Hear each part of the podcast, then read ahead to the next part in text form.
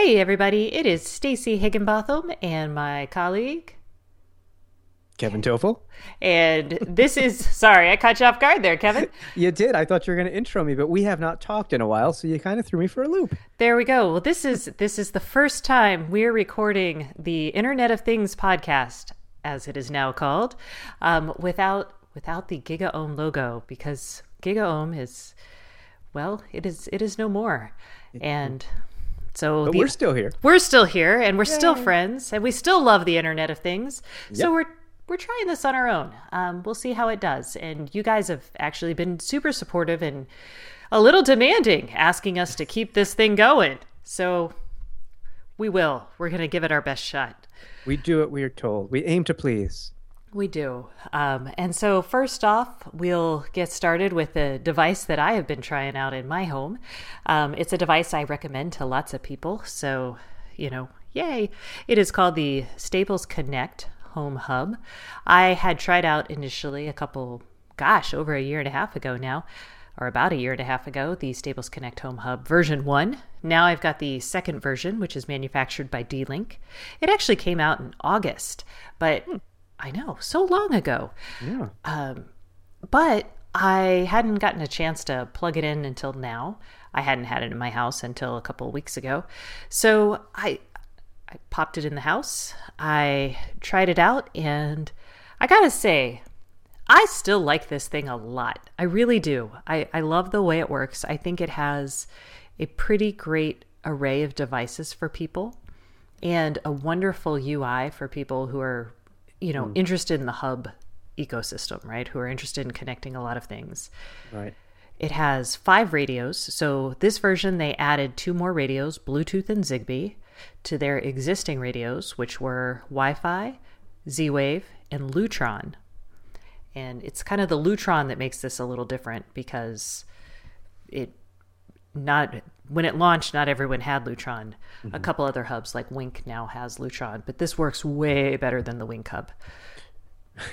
I'm not going to go there, but I am going to ask you a question. So, um, the difference between version one and version two it's obviously the new radios is there a price difference at all and and what other what other changes have they made to this hub so the earlier hub was manufactured by linksys mm-hmm. um, and then cisco sold off linksys and sold it to belkin um, and belkin so they've already got their own stuff they've got their house. own stuff so right.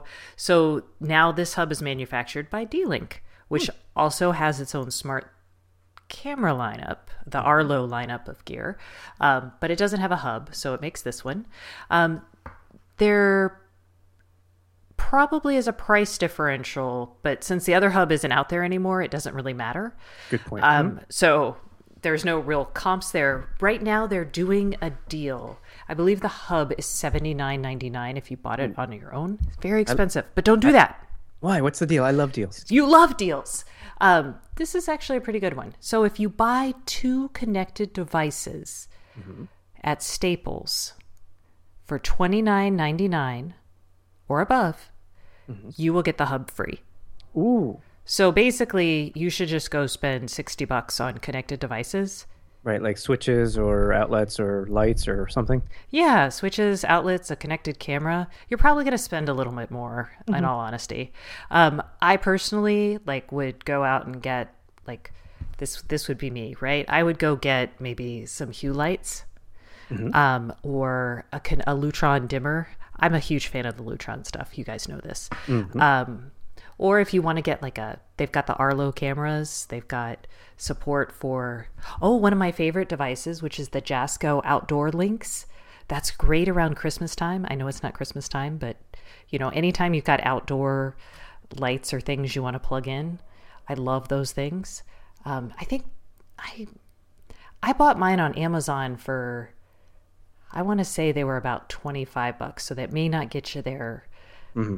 But I think they're more expensive inside the store. So, and being a cross-platform guy, can I use this with iOS, Android, and anything else? You can use it with iOS and Android. Yay!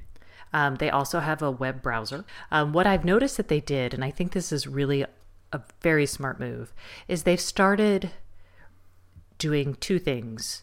One is when you're looking to add on to your system, they ask you things like, uh, do you want to manage your home security?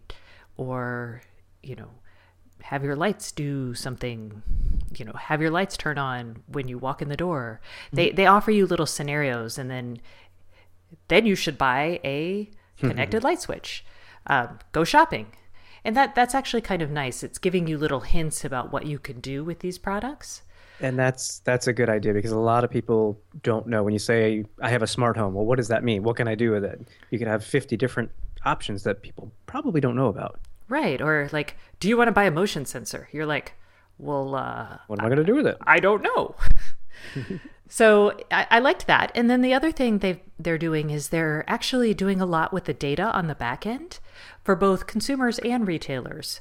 So on the consumer side, they'll show you they're they're working really hard to show you if you have the following three products in your home, you might also like to buy this product. Uh, it fits well with these other products that you have. And on the retailer side, they're showing the retailer the same sort of data and then offering them the chance to give you kind of coupons or you know special discounts or maybe an email marketing campaign towards you which Nice.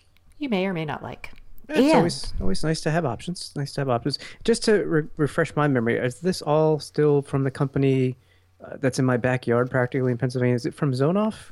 It is. It's it's from so the software backend is from Zonoff, um, that does all of this stuff. And I noticed by poking around in the app a little bit, a couple things that aren't available today, like appliances, that kind of hint to me that maybe we're mm. going to see some cool stuff in the future, mm-hmm. like appliances. It's it's very secretive. Well, it's interesting because I'm actually on their webpage right now, and they say that their software framework scales across mobile devices and such, which we knew that already, but also HD TVs, Blu-ray players, clock radios, picture frames. So you could really start seeing a lot of smart devices around the home that we don't think of today. True. I know that they. So Zonoff provides the backend software for the Somfy remote control blinds, uh, which is kind of a high end proprietary kind of home system. Too rich for my blood. It, it's it's. I'll pull the cord, thank you. there you go, yank it. um, so they do that, and I talked to the CEO Mike Harris the other day, and he mentioned to me that we should expect in the coming months to see new channel partners. So. I am very eager to see what he's got there. And he also mentioned to me because I don't know if I guess we haven't talked about this because we've been on hiatus for a couple weeks, mm-hmm. but Amazon has c- put a call out for developers for its SDK. They've they've actually started releasing its mm-hmm. SDK for its Echo. Mm-hmm. And I don't know if you remember this, but when I was trying out the Echo, the one thing I really wanted to do was command the Echo to do things like open my blinds or turn off my lights. Right. And so of course I was like, Mike, are you guys going to work with the, you know, Amazon SDK? And he said that was, you know, something they wanted to do. So hmm. Well, Zana- we want them to do that too. I know. So I, I'm hoping that that comes because they had actually had a deal with ivee, the voice controlled alarm clock. Mm-hmm. That didn't work out so well on the Staples end. I don't think Staples offers that product anymore. But, you know, in my quest for home automation, voice control is really high up there. And Right. one day, Kevin, one No, day. I, I agree. It's the invisible interface. I've said that for years. yes. And I, I've heard you for years. I'm sorry. Oh, it's okay. I there's a reason you're my you're you're my co-host here. Uh, So I'll, I'm going to go check out my Staples now because uh, I'm kind of excited by that deal. it's it's a good deal, and you know if you don't mind swapping out your light switches, I really love the Lutron stuff. I know it's an old interface, but it works so well. Oh, and for all of you guys out there who really like who really like lighting, and I know I get in trouble every time I talk about lighting. I'm sorry, mea culpa. But this is the only platform that I've experienced so far that I can actually use the Lutron Pico remote to control both my Lutron lights and any other lights that are tied into the platform. Hmm. So I can control my Hue lights, my like Zigbee or other lights, and all of that on one little remote control, which is, I'm going to say it, pretty darn handy. Yeah. No, that's nice. I, I know you like your remote controls as opposed to using your phone. So I, I think that's great. It's one button instead of opening it up like my picking up the phone and unlocking the phone and opening the app. It'll all be on your Apple Watch. Don't worry. Oh, like I'm buying the Apple Watch. Ah, no, you're you're an Android user, I think. I am. Wait, but you have an iPhone. Are you going to buy the Apple Watch? Oh, I use I, I use them all. So from Windows Phone all the way on up or down the stack, however you want to look at it.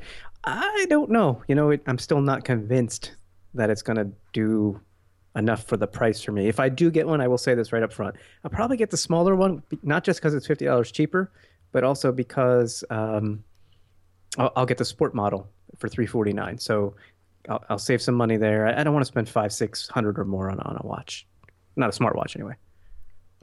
Okay, that is a lot of money to spend on a watch, mm-hmm. and so what would you what are you most looking forward to about the watch or does it mm. meet your needs that's the thing. I, you know, I, I wear an Android Wear watch now, and it I think meets my needs better because of the Google Now contextual notifications that pop up throughout the day, and you don't have that with with an Apple Watch, at least not out of the gate.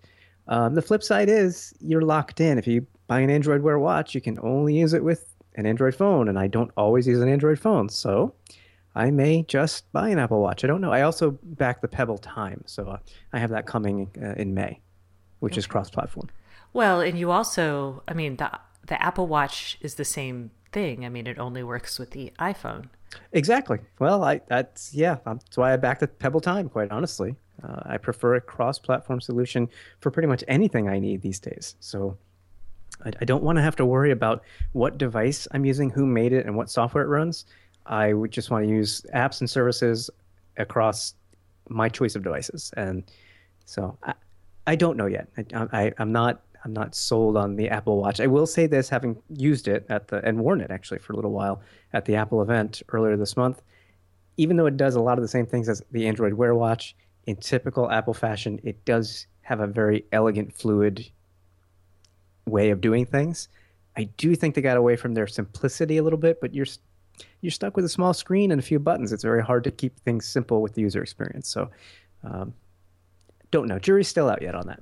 Well, and you also, I, I remember you writing many, many, many months ago, or maybe it was years ago even, mm. that, you know, nobody knows what they want a smartwatch to be. Mm-hmm. So it's very hard to design a simple interface for something when you don't know what it, what it really is yet. Yeah, this is an evolving category and it's going to change. I mean, there's no doubt about it. And think back to when the first iPhone came out in 2007 that was kind of a turning point for for the smartphone era. But it was really about a year later that we really got what we all wanted, and that was apps. And it's going to take time for the Apple Watch to get its apps as well. So this is going to be an interesting year of evolution, I think. And maybe maybe the the interface or the model for the watch isn't apps. I kind of look at that and I mm. think I really think it could be sensors and just like mm-hmm. an interface or just providing additional context. In mm-hmm. in that situation, you don't even need apps per se. You just need sensors interacting with things around you. And yep, if that's at that, at that point, it, it also becomes uh, a presence indicator, an identity indicator. I mean, there's a lot of other things that are not app centric that this could work for uh, in the future. So but then you need you need a lot more around the watch that works with the watch for that to actually for it to be valuable enough to people a whole so, ecosystem i hmm. know and apple apple's good at that yeah i don't know i again though i think i think you would have to have HomeKit be already out in the market. I think mm-hmm. it's going to be hard if you're not cross platform. I think as the ecosystem gets wider as it spans more than just a phone and more than just a computer and it starts to touch every aspect of our lives it becomes really hard to be so vertically integrated i guess or so to have such a walled garden.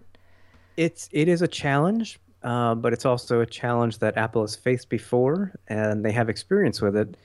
And some people like to be inside apple's world and that's and there's nothing wrong with that and that's perfectly fine. Uh, you know i know i'm not like everybody. Um, I was actually happy to hear that Android Wear may actually be coming to iOS, in which case you could use an Android Wear watch with an iPhone. I don't think it'll give you the best integrated experience because of that vertical integration that's that's missing, but I might be happy enough with that. Again, I, I like choice. That's just that's just me. Okay, well, fair enough. And then let's see. I want to say uh, I also wanted to draw your attention to the fact that Google Now did they they talked about an open API for Google Now, so you might actually get mm-hmm. Google Now on your Apple Watch. Well, you know, eh, two things come to mind here. One, you can already get Google Now notifications on iOS devices if you install the Google Search app. It's built in, which is really clever of, of Google, in my opinion. So, you know, I'm using an iPhone today and I already had a couple of contextual notifications pop up. So, pushing those over to an Apple Watch really shouldn't be a big deal because it's just a notification. Um, but as far as Google Now itself and the openness of that that's coming there, I mean, this is becoming a whole little mini platform for Google. These Google Now cards that start out with just basic contextual things that it learns from you about your, you know, through your email or, um, or, or through other Google service interactions. Now that they're opening this up to developers, yeah, it's great to have, you know, little cards that pop up from apps that say, hey, you're near uh, this coffee shop. Do you want to check on a Foursquare or something? It's it's bridging that that gap between the app and and having to, geez, unlock your phone, go to the right app, and so on. Apps come to you, then information comes to you, and I think that is really where Google now is going to be continue to be successful. I cannot wait. I think that's probably a good place to end today on this this note of optimism, and we'll stay tuned for our guest, who is Brady Forrest of PCH's Highway 1 incubator, and he is going to talk about how to build products that don't suck, which I am really excited about. Make them cross platform. we actually didn't talk about making them cross platform, but uh, we did talk about making sure that, you know, they work. And that's important, usually, yes. Yeah, well, you know, you'd be surprised how many don't work. So, or maybe you wouldn't because you talk to me and you experience the joys of them not working yourself. I only buy the ones that work. I, on the other hand, buy all kinds of stuff. But I'm going to Staples. That's it. There you go. Well, if if you do set it up, let me know what you think because right now that's probably the best platform out there for the mainstream consumer, I would say. All right. I'll I will let you know. All right. Hey everybody, it is Stacey Higginbotham and we are back with the Internet of Things podcast. And today I have as my guest Brady Forrest, who is a VP at Highway 1. Highway 1 is an accelerator. It's part of the PCH uh, we'll call it should we call it a manufacturing and fulfillment house? Is that the best version of PCH? Um, PCH designs custom manufacturing solutions. Oh, that's... and what that what that basically means is they handle companies' supply chains. And so they help companies make things, they help companies move things around, package them, design them. And if you show up with your product, we can make it. All right. Well, there you go. So, Highway 1 is PCH's accelerator, and Brady manages that. So, that means Brady is your guy for kind of some of the really cool connected objects coming out of, I don't know, Silicon Valley, other places in the world. Um, well, we we take teams from all over the world actually. Like our current class of 11 companies, four of them are from overseas. We have a French team, an Irish team, a Dutch team, and an Indian team. Awesome. And they'll all go home after after they're done with the program. All right. And you probably, well, I know you guys who listen to the show have heard of these companies because I talk about them. So some of the ones I know you've heard of would be Ringly, um, the Drop Kitchen Scale. I'm trying to think of others that I know I've talked about. I, well, I don't know. What are some of your, I won't say favorites, Brady, because I'm sure you love them all, but what are some of the ones that I know have hit the market? Because we try to talk about things that are mostly on the market things that are on the market or available on crowdfunding? Um, let's let's do mostly on the market, and you can throw in one or two that are available on crowdfunding. Sure. I mean, I think right now it's really just Drop and Ringly are the only things that are available. Uh, things that will be available sooner rather than later are Birdi and Poto and Navdy. Uh, things that just hit crowdfunding yesterday are Switchmate and Poto. Okay. And Blick, which is a Bluetooth button. Oh yes, I got excited about. Uh, I'm I'm a real fan of buttons. Um, I love to press things to make things happen, as opposed to relying on my smartphone. Um, so I'm a button fan. Yay! Um, okay, so the reason Brady is on the show is because a couple weeks ago I just got so fed up with getting devices that didn't work, and I am constantly testing devices. So part of this is is my job is getting these connected devices and playing with them. But after probably 2 years of doing this and then showing things off to my friends and having that moment of like please please please I've just talked this up to everybody and pressing a button and then nothing happening and my friends going, "Wow, this is really awesome." I realized that the smart home is never going to take off if this is the user experience that people have when they spend, you know, 200 bucks on a device and it only works half the time. Um, so I thought because so far the the two devices that and there's more than just two, but PCH in my my Highway 1 devices have really worked well out of all the devices that I've tried. So I thought you'd be a good person to talk about when devices you know, when can they actually be kind of like beta devices? And then how do you get a device into the hands of consumers that does work and isn't kind of an iterative process while it's out on the market? So let's start, Brady, with gosh, when can a device be, I guess, in beta still and be on the market? Well, well, unfortunately, a device can be in beta and be on the market quite often because there's no there's no uh, registry that says, okay, a product is finished. And the reality is, technology products are rarely finished.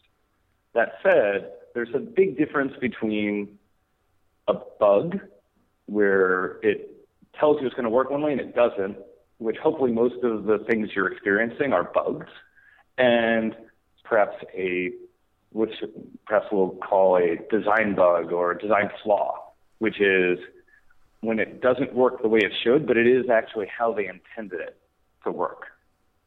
Um, and so in the one case, honestly, I think it means that those companies didn't spend much time testing, which happens a lot of the time.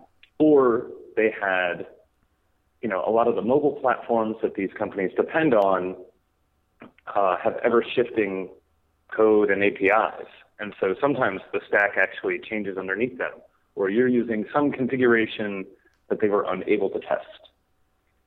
Because a lot of these platforms are constantly changing for developers. If you go to the Android platform, there's hundreds, if not thousands, of Android phones. There's numerous Bluetooth stacks. There's thousands of Wi-Fi routers, and all these things can factor into why a device drops off your network, stops working, loses its connection. Now, there's also the design flaws and that's when the inventor has come up with something they think that a device that, let's say, uh, like SwitchMate, you design it to turn off your lights from your phone. But kind of like what you said, Stacey, you don't want to turn off your lights from your phone. You'd rather turn it off from a button. But they haven't designed that use case yet. So when you first get it, it definitely turns off your lights whenever you want it to.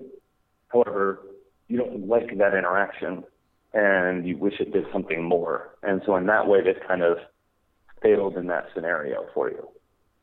Okay. Well, in in that I'm I'm less concerned about that because I, I am forgiving that, you know, the the people who are building these products, you know, they have a limited they're usually startups. They have maybe five or 10 people on a team. They can't get to everything. Um, oh, yeah. So I, I, I feel like if you meet your specs that you've advertised to me, you're doing great, right? That's all I want. Um, I, I would say though that so so let's let's talk about the ways that you can fail the consumer because I think that's that's probably really relevant here. Mm-hmm. Um, because you know fail is you can fail in many ways as as i have discovered throughout my life so there's there's the failure of a product working as advertised. And I think one way that this happens is when someone launches, like on Kickstarter, or promotes their product, there is they often have the list of basic features. It'll do the following things. And then they have the list of like things they would like to have. And then they have things that they promise when they talk to reporters about what they're doing.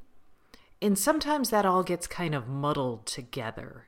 I don't know if you've noticed that. I, I don't know what the advice is. And I see this all the time. I mean, I see it with like uh, products that talk about algorithms, especially. They're like, oh, it's going to anticipate your every need but that's not going to come out for another six months after we launch, right? And you're like, really, my every need? I don't know. that sounds awesome. I'm going to totally back this project. So when you when you think about that, is is that somewhat what would you advise companies to do? Do you think they should be talking about those things? Do you think it's maybe people like me, the reporters, who are like, oh, this sounds great? Because I'm trying to dial that back a little bit, I got to admit. Well, I think that companies should always be clear when that what it ships with now versus what it will ship with in the future. And I think they should be clear when something is going to require a lot of customers to get to scale. And so when it's something that's going to anticipate your every need, to me, that says when it has a lot of data, it will be able to figure out what users in various situations do. The thing is, they shouldn't overpromise those things because until they hit mass scale, they won't hit most scenarios. And so they won't know what to do in those scenarios. And the reality is they'll never hit every scenario. Even Google hits, you know, I forget the percentage, but tons of uh, queries it's never seen every day. And Google's one of Google's big advantages is that they see more queries that have multiple hits per day, so they can use their cache, whereas smaller search engines don't have that advantage.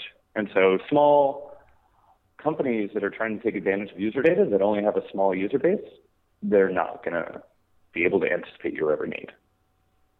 That is a real bummer, but you're probably right. Mm-hmm.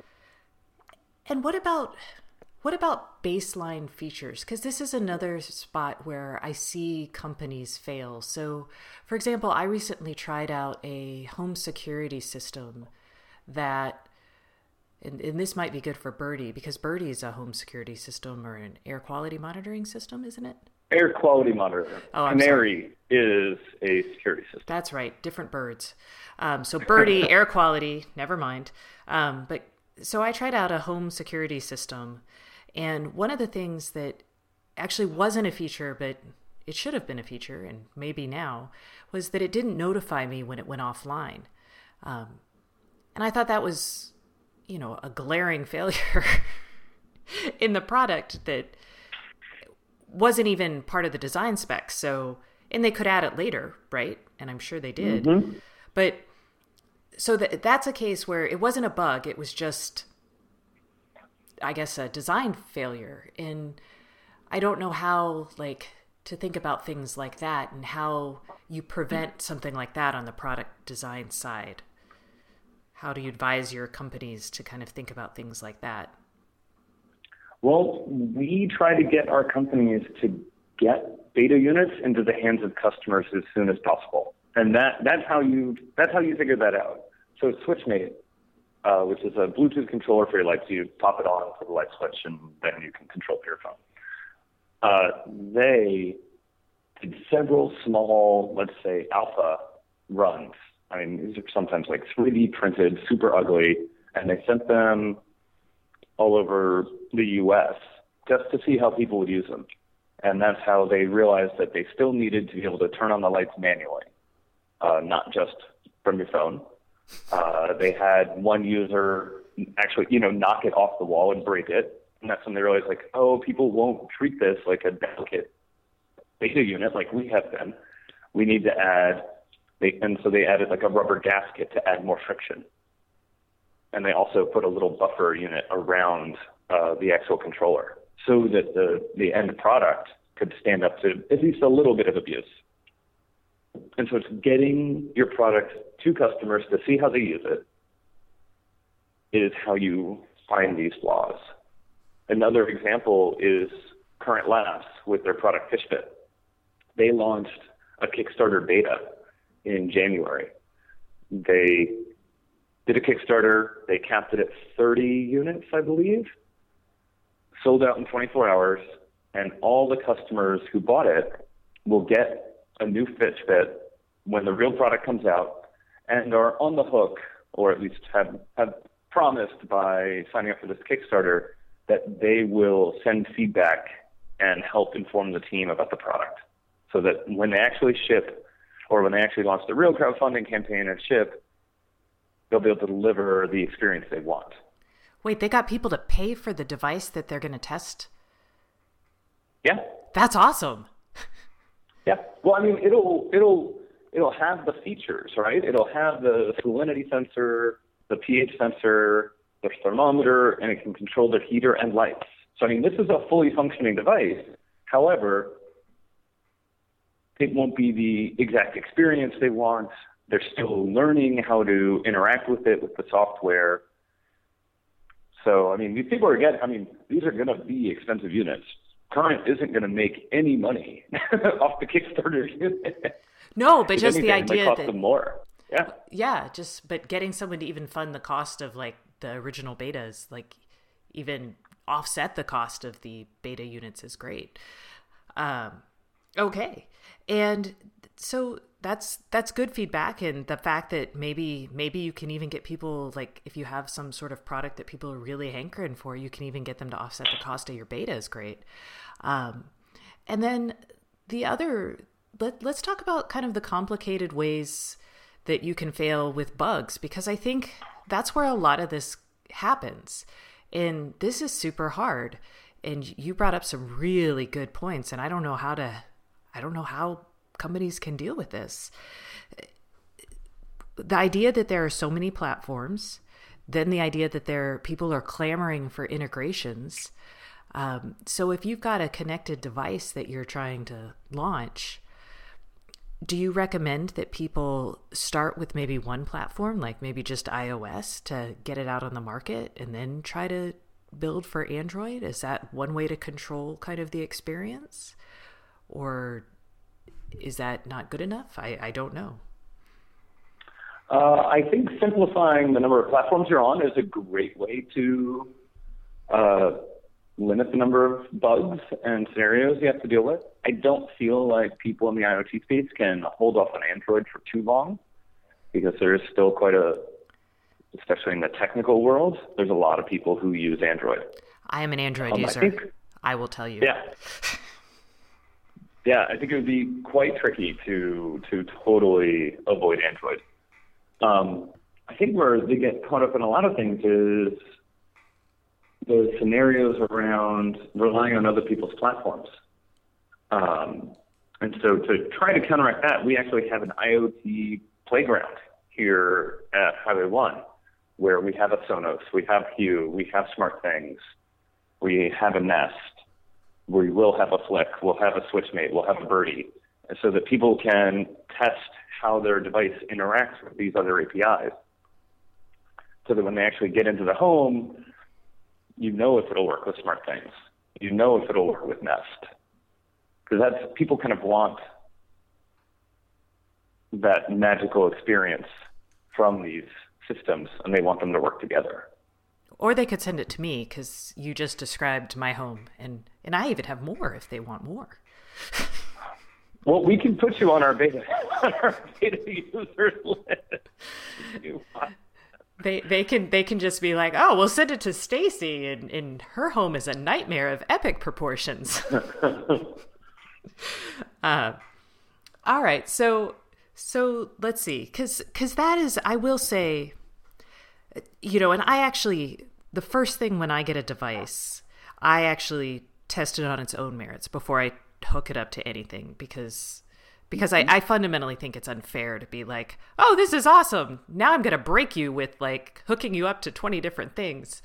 Um, because I'm, I'm kind, I think. Maybe I'm not kind. I don't know. Um, and then when it comes to the integrations, this is this is really tricky, and and I don't know how your your companies and how you tell your companies to handle this. And as a consumer, I don't I know what I do, but I don't know what the normal consumer does. So let's let's get your take on this. Things don't always work. Even like when I test out my works with Nest integrations, a perfect example, and we'll pick on big companies because because they have they have power. They can they can handle it. Um, I was really excited about uh, the Hue works with Nest integration because I love my Hue and I like my Nest. Um, and I thought the integration was really clever. So I hooked it up and it was a great toggle. And then I noticed, and the idea was when you link your Nest and your Hue lights together, when your Nest goes to away, after about a minute, your Hue lights will fade slowly off and you will save energy. And if you isn't that nice? You're like, oh, that's so nice. And then if you're away for more than a day, your hue lights will randomly go on and off in a random pattern to mimic someone being at home. So you're like, oh, so cool. Okay, so I was sold. I thought that was great. Um, so I turned it on, and then I had like a television crew in my house. And I'm like, this is going to be great, guys. Watch this. I told them about this integration. They were like, wow. And then I turned I turned my Nest to away and we're staring at the lights and nothing happened. I was like, it's gonna take a minute. They want you to be able to walk out of the house without, you know, bumping into anything. You know, they don't want the lights to all go off at once. So we're still staring at the lights and they're like nothing. Finally, we realized it did it just didn't work. So I'm like, ah and because I'm me, you know, I, I had the ability to call both Nest and Hue and be like, yo, guys, this integration, it doesn't work. What's going on? Um, but a normal consumer, they're like, man, this doesn't work. Who do I call? You know, do I call Nest? Do I call Hue? Uh, both of these are, Nest actually has a consumer hotline, which is nice. Um, Hue, you have to go to the forums. Um, they, they actually, Hue pushed out an update. It was a couple people had needed an update to make it work.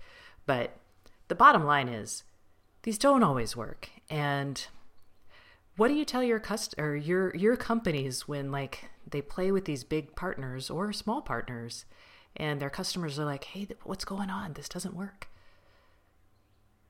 I always tell them to get out in front.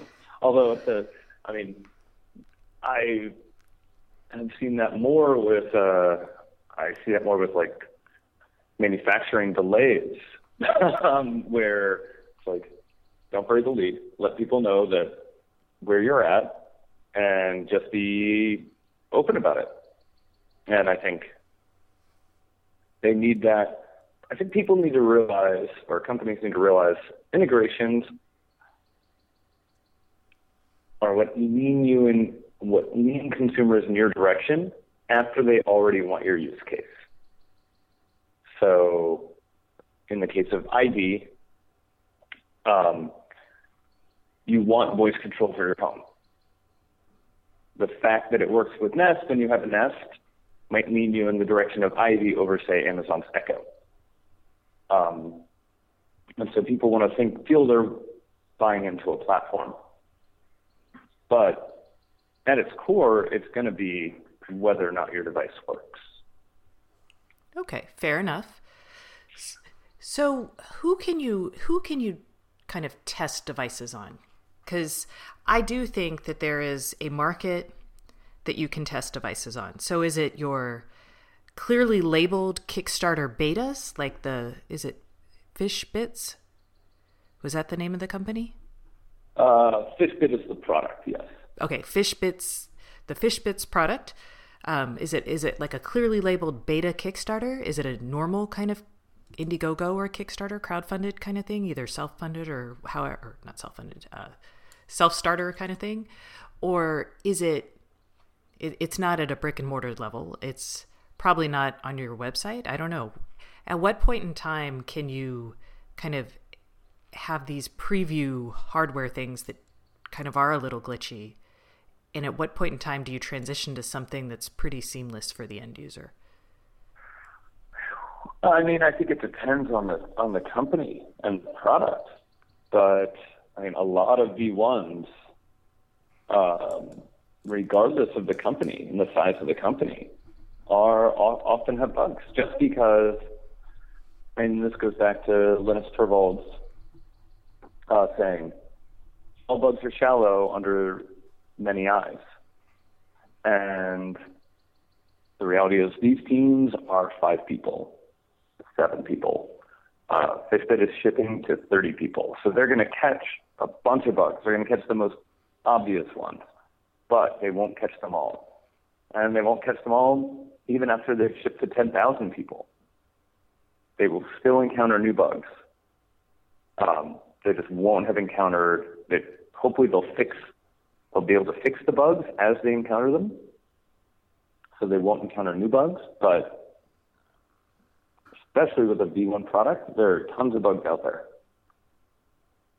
Okay, so it's like don't buy it. Like I remember a friend of mine bought the first the first version of like the Mercedes you know, the first model year, the Mercedes like sport utility vehicle. Oh, and he hated that car and he was such a loyal Mercedes customer. His whole family had bought Mercedes all their lives.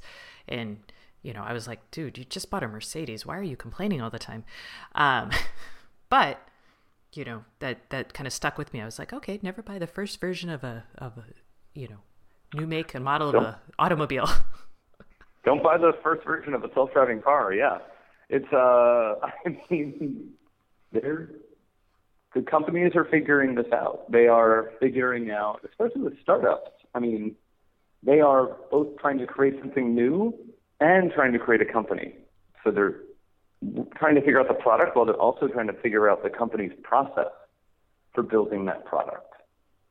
So it, it can be a challenge to do both at once. It's like building the airplane on your way down. That's okay. Very scary. Um, and then, what happens? I mean, because a lot of these are startups, what do you th- what do you recommend for these companies? Do they have like a a parachute? Do they have an exit plan for their consumers, or what do you what do you tell them in case they go out of business and they leave people with these connected devices that may or may not be supported after a year or two? I mean, I, I mean, I think that that's something that the IoT space is going to encounter and we'll need to figure out. I think it's something that they can learn from the web. I remember when Bitly was first coming out, and there was a lot of concern about how uh, URL shorteners were going to hurt the web. And arguably, perhaps they have, because when you look at a URL, you don't know where it's actually leading you to. Uh, and that's, you know, brought on a lot of, well, ruined the world with Rickrolling uh, but also, you know, a lot of scams have been perpetrated that way. Bitly, to their credit, got out in front of the argument or got out in front of the issue and said, okay, if we ever go out of business, we are going to open source our or make available our database of links and shorteners so that other people can use these because we don't think URL shorteners are going to go away, but at least other services can can translate our links and that really, I think, helps the issue. It doesn't solve it because it'll still be a little tedious, but at least people can still use the bit.ly URLs that are all over the web. And I think IoT companies haven't quite hit that issue yet, where they are going to have to deal with um, their products going away. Yeah, I think the first and upset consumers. Yeah, because the first one we have right now, I think, well, it's probably not the first one, but the biggest one that I can think of is the Revolv Hub that Google bought Revolv and will stop supporting the hub after a year. So, mm-hmm.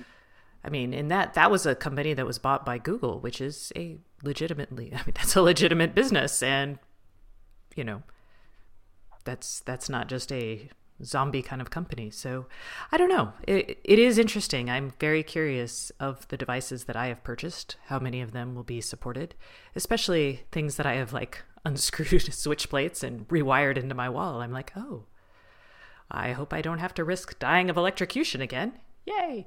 Uh, I mean, I'm reminded of, uh, I believe it was, yeah, Microsoft tried to shut down some of the Zune DRM servers which meant that people would lose the ability to play some of their music. Oh yeah. They didn't have to bake in the DRM servers. They could have they, they could have set that free.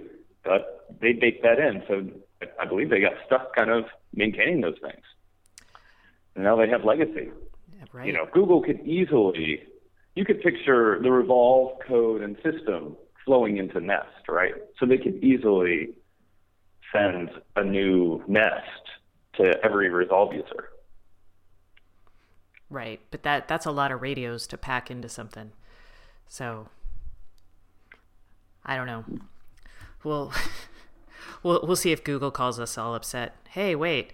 Uh, don't promise this on our behalf. All right. Well, Brady, we we have we have solved. We haven't really solved. We have t- we have traded one intractable problem for another. Uh, but I appreciate your your thoughts on this because I was as I am getting frustrated with things, I will remind myself that there are lots of platforms. They are ever changing. That um, you can't think of everything all at once, and that you know, unless it's a gaping huge security bug that I feel is like ridiculously ridiculous in the sense that really, guys, you probably should have had this. Um, maybe we can come up with some best practices that should just be baked into all designs or something like that. Um, we uh, I, I will try to be a lot more forgiving of the the minor bugs and add the major ones to my best practices, my mental best best practices list. So thank you for coming on the show. You're welcome. Thanks for having me on the show.